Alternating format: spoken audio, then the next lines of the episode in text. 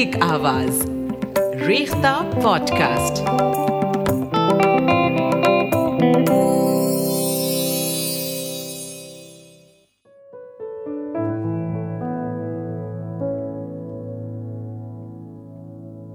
کھینچو نہ کمانوں کو نہ تلوار نکالو۔ جب توپ مقابل ہو تو اخبار نکالو۔ ہمارے شہر کے لوگوں کا اب احوال اتنا ہے۔ کبھی اخبار پڑھ لینا، کبھی اخبار ہو جانا۔ دس بجے رات کو سو جاتے ہیں خبریں سن کر۔ آنکھ کھلتی ہے تو اخبار طلب کرتے ہیں۔ چشمے جہاں سے حالت اصلی چھپی نہیں۔ چشمے جہاں سے حالت اصلی چھپی نہیں۔ اخبار میں جو چاہیے وہ چھاپ دیجیے آداب۔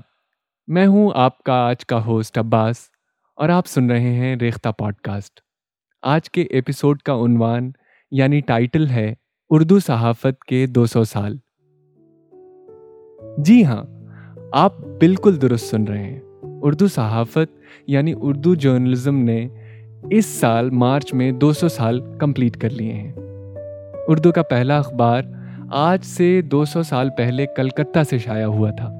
اس اخبار کا نام تھا جامع جہانما اور اسے شروع کیا تھا پنڈت ہری ہر دت اور جناب سدا سکھ لال نے۔ حالانکہ اس کلیم کو کچھ لوگ کانٹیسٹ بھی کرتے ہوئے نظر آتے ہیں۔ کئیوں کا ماننا ہے کہ اردو کا پہلا اخبار ٹیپو سلطان نے سیونٹین نائنٹی فور میں ہی جاری کر دیا تھا۔ اور کچھ لوگ یہ بھی کہتے ہیں کہ اردو کا پہلا اخبار اکرام علی صاحب نے نکالا تھا۔ خیر کافی ریسرچ اور تحقیق کے بعد اب یہ بات تسلیم کر لی گئی ہے کہ جامع جہاں نما ہی اردو کا پہلا اخبار تھا۔ اس اعتبار سے سن دو ہزار بائیس اردو صحافت یعنی اردو جرنلزم کے لیے بے حد خاص ہے، کیونکہ اس سال اردو صحافت نے دو سو سال کا ایک دلچسپ اور خوبصورت سفر طے کر لیا ہے۔ آج کے اس ایپیسوڈ میں میں آپ کو اردو صحافت کے اس دو سو سالہ خوبصورت سفر پر لے چلوں گا۔ اس سے پہلے کہ ہم اپنی بات چیت شروع کریں اور تاریخ پر نظر ڈالیں، آئیے مبارکباد پیش کرتے ہیں ان تمام لوگوں کو جو آج بھی اردو جرنلزم کی دنیا کا سرگرم حصہ ہیں۔ ساتھ ہی ٹریبیوٹ پیش کرتے ہیں ان تمام صحافیوں کو جن کی انتھک محنتوں اور قربانیوں کا نتیجہ ہے کہ آج ہم اردو جرنلزم کا دو سو سالہ جشن منا رہے ہیں۔ مبارک گھڑی میں یہ ہم عہد کر لیں بسد شان ہم زندگی میں سور لیں، گلوں کی طرح گلستا میں نکھر لیں، بنے ہم بھی سورج گگن میں ابھر لیں۔ امیدیں ہیں راہیں عزائم سواری، خبر دے رہی ہے یہ باد بہاری۔ مہکتی ہوئی منزلیں پیاری پیاری کہ صدیوں سے تکتی ہیں راہیں ہماری۔ کہ صدیوں سے تکتی ہیں راہیں ہماری۔ اکبر الہ آبادی کا جو شعر شروع میں میں نے آپ سب کو پڑھ کر سنایا جو کچھ اس طریقے سے تھا کہ کھینچو نہ کمانوں کو نہ تلوار نکالو، جب توپ مقابل ہو تو اخبار نکالو۔ اس کی ایک خاص وجہ تھی۔ اور وہ خاص وجہ یہ ہے کہ یہ شعر بہت عمدہ طریقے سے بیان کرتا ہے کہ جرنلزم کی اہمیت کیا ہے۔ آج ماڈرن ڈیموکریسیز کے زمانے میں میڈیا کو فورتھ پلر سمجھا جاتا ہے۔ ہم میڈیا کے بغیر کسی نیشن اسٹیٹ کا تصور بھی نہیں کر سکتے۔ عوام کی آواز اٹھانے اور اسے حکمرانوں تک پہنچانے میں جو کردار میڈیا کا ہوتا ہے، وہ شاید ہی کسی دوسرے انسٹیٹیوشن کا ہوتا ہوگا۔ پتے کی بات یہ ہے کہ جرنلزم کی جو اہمیت آج کے زمانے میں ہے، وہی اہمیت جرنلزم کی پچھلے زمانے میں بھی ہوا کرتی تھی۔ خاص طور پر بات جب ہندوستان کی تحریک آزادی یعنی انڈیپینڈنس موومنٹ کی ہو تو جرنلزم کے کانٹریبیوشنس کو قطعی نظر انداز نہیں کیا جا سکتا۔ اس وقت جب ہندوستان انگریزوں کی گرفت میں تھا، صحافیوں نے ہی عوام کے دلوں میں آزادی کی جد و جہد کا جذبہ پیدا کیا۔ چاہے وہ 1857 کا غدر ہو یا اس کے بعد انگریزوں کے خلاف کیے گئے احتجاجی موومنٹس صحافیوں نے ہر تحریک میں بڑھ چڑھ کر حصہ بھی لیا اور قربانیاں بھی دی انگریزوں کے خلاف بغاوت کے جرم میں صحافیوں کو گرفتاری سے لے کر کالے پانی تک کی سزاؤں کا سامنا کرنا پڑا۔ اس کے باوجود ہمارے صحافیوں کے جذبے میں کوئی کمی نہیں آئی۔ آپ کو جان کر حیرت ہوگی کہ آزادی کی لڑائی میں ایک ایسا اخبار بھی پیش پیش تھا جس کا ایڈیٹر اپنے اپوائنٹمنٹ سے پہلے یہ شرط منظور کرتا کہ اس کی تنخواہ، جو کی ایک روٹی اور پانی کا ایک پیالہ ہوگا، وہ بھی اسے جیل میں ادا کی جاتی۔ اس اخبار کا نام تھا سوراج، جسے بابو شانتی نارائن بھٹناگر نے 1907 میں الہ آباد سے جاری کیا تھا۔ ایک کے بعد ایک اس اخبار کے نو ایڈیٹرز کو انگریزوں کے خلاف بغاوت کے جرم میں گرفتاریاں اور کالے پانی کی سزائیں جھیلنی پڑیں۔ اسی اخبار کے آٹھویں ایڈیٹر لدھا رام کو الہ آباد کے سیشن جج رستم جی نے دس سال کالا پانی کی سزا سنائی تھی۔ یہ تو ان قربانیوں کی معمولی سی جھلک ہے جو اردو صحافیوں نے ہندوستان کی آزادی کے لیے پیش کی۔ آپ کو بتاتا چلوں کہ وطن کے لیے جان دینے والا پہلا صحافی یعنی جرنلسٹ بھی اردو کا ہی تھا۔ دلی اردو اخبار کے ایڈیٹر مولوی محمد باقر کو انگریزوں نے باغیوں کا ساتھ دینے کے جرم میں توپ کے دہانے پر رکھ کر اڑا دیا تھا۔ پیام آزادی کے ایڈیٹر مرزا بیدار بخت کے ساتھ بھی یہی ہوا۔ آج جب ہم ہندوستان کی آزادی کی پچہترویں سالگرہ منا رہے ہیں، تو ہم میں سے زیادہ تر لوگ ان قربانیوں سے ناواقف ہیں جو ہمارے پرکھوں نے اس ملک کو آزاد کرانے کے لیے دیں اور ہمیشہ کے لیے امر ہو گئے۔ حالانکہ اخبار نکالنا اس زمانے میں بڑی محنت اور لگن کا کام ہوا کرتا تھا۔ یہی وجہ تھی کہ جامع جہانما کے بعد آٹھ سال تک کسی دوسرے اخبار کے نکلنے کی خبر نہیں ملتی۔ متھرا موہن مترا نے اپنے اخبار شمس الاخبار کے بند ہونے کی وجہ بتاتے ہوئے کچھ دلچسپ باتیں قلم بند کی ہیں۔ ان کا کہنا تھا کہ اخبار نکال کر انہیں کوئی فائدہ نہیں ہوا۔ دن رات کی محنت کے بدلے سوائے مصیبت کے اور کچھ ہاتھ نہیں آیا۔ ان کا ماننا تھا کہ اس زمانے میں اخبار نکالنا صرف روپیہ برباد کرنا ہی نہیں، بلکہ آفت بھی مول لینا تھا۔ اس وقت لوگ اخباروں میں کوئی دلچسپی نہیں رکھتے تھے۔ جامع جہاں نما کے بعد اگر کسی اخبار کا ذکر ضروری ہے، تو وہ ہے 1837 میں شروع ہوا دلی اردو اخبار، جو مولانا محمد حسین آزاد کے والد مولوی محمد باقر نے شروع کیا تھا۔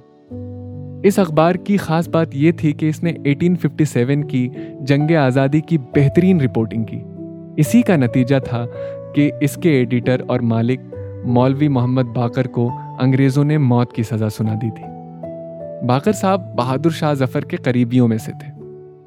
اسی لیے انہوں نے بعد میں دلی اردو اخبار کا نام اخبار الظفر کر دیا تھا۔ اس اخبار میں اس زمانے کی دلی اور دلی میں ہو رہی ادبی سرگرمیوں کی خبریں بھی خوب ملتی ہیں۔ اس میں مرزا غالب اور ذوق کی رائیولری کا ذکر بھی خوب ہے۔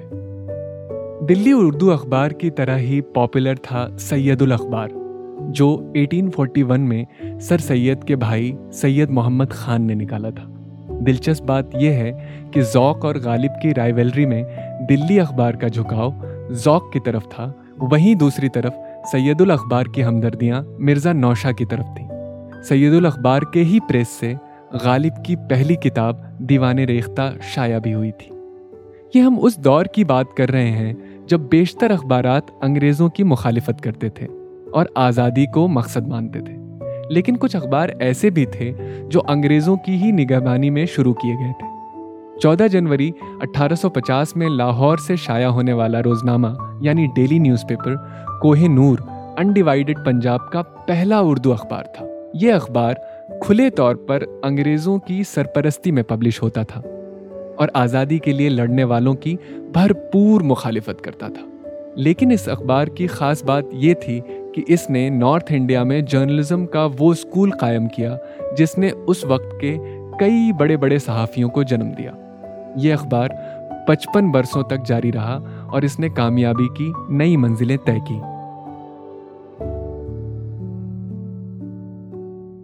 مولانا آزاد کے اخبار الہلال کی ضمانت بھی سترہ بار ضبط کی گئی۔ مولانا ابوالکلام آزاد کا ذکر آ ہی گیا ہے تو آپ سب کو بتاتا چلوں کہ یہ وہی مولانا آزاد ہیں جو آگے چل کر ہندوستان کے ایجوکیشن منسٹر بھی بنے۔ ان کے اخبار الہلال نے اردو صحافت کو پرنٹنگ اور گیٹ اپ کے اعتبار سے آسمان پر پہنچایا۔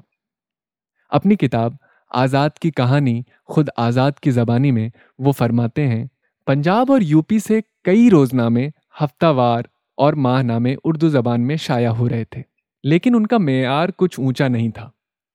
جیسے ان کے مضامین غیر معیاری ہوتے تھے، ویسے ہی ان کی طباعت یعنی پرنٹنگ اور شکل و صورت بھی۔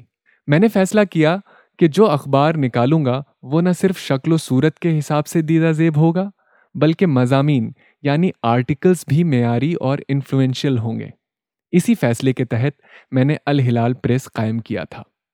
مولانا محمد علی جوہر کو بھی 1915 میں ان کے اخبار ہمدرد کی بے باکی اور درست رپورٹنگ کی وجہ سے نظر بند کر دیا گیا تھا۔ محمد علی جوہر خلافت مومنٹ کا سرگرم حصہ تھے اور جامعہ یونیورسٹی دلی کے فاؤنڈنگ ممبرس میں سے ایک تھے۔ اس کے ساتھ ساتھ ہی وہ شاعر بھی کمال کے تھے۔ اب شاعری کا ذکر چل ہی نکلا ہے تو ان کے کچھ شعر بھی ملاحظہ فرما لیجیے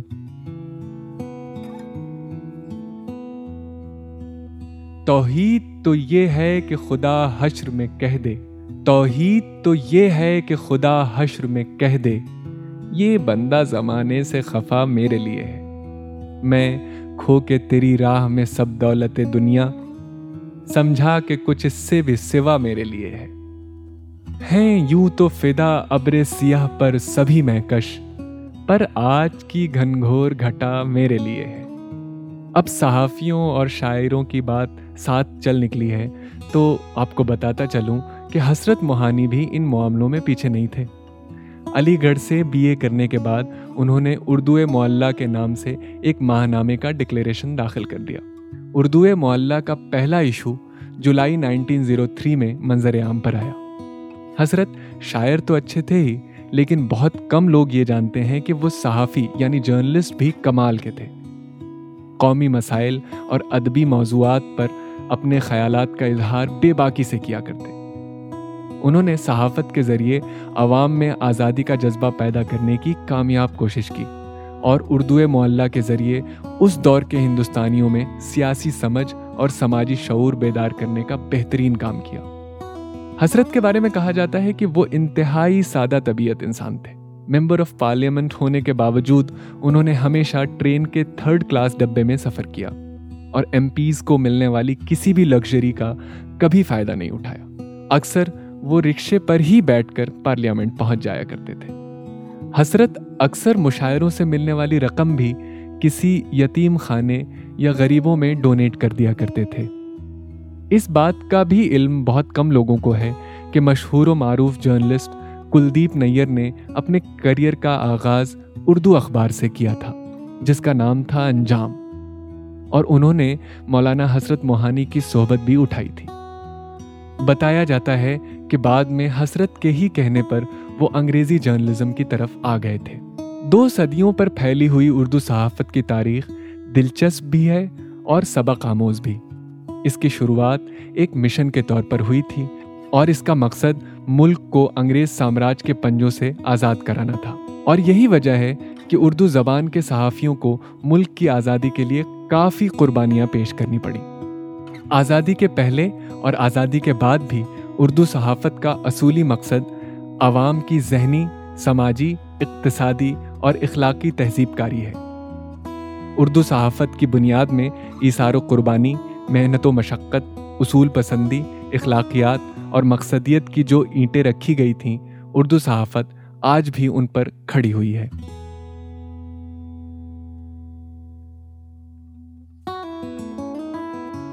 آپ سن رہے تھے ریختہ اسٹوڈیو کی پیشکش ریختہ پوڈ کاسٹ اس ایپیسوڈ کے ایڈیٹر ہیں عباس قمر۔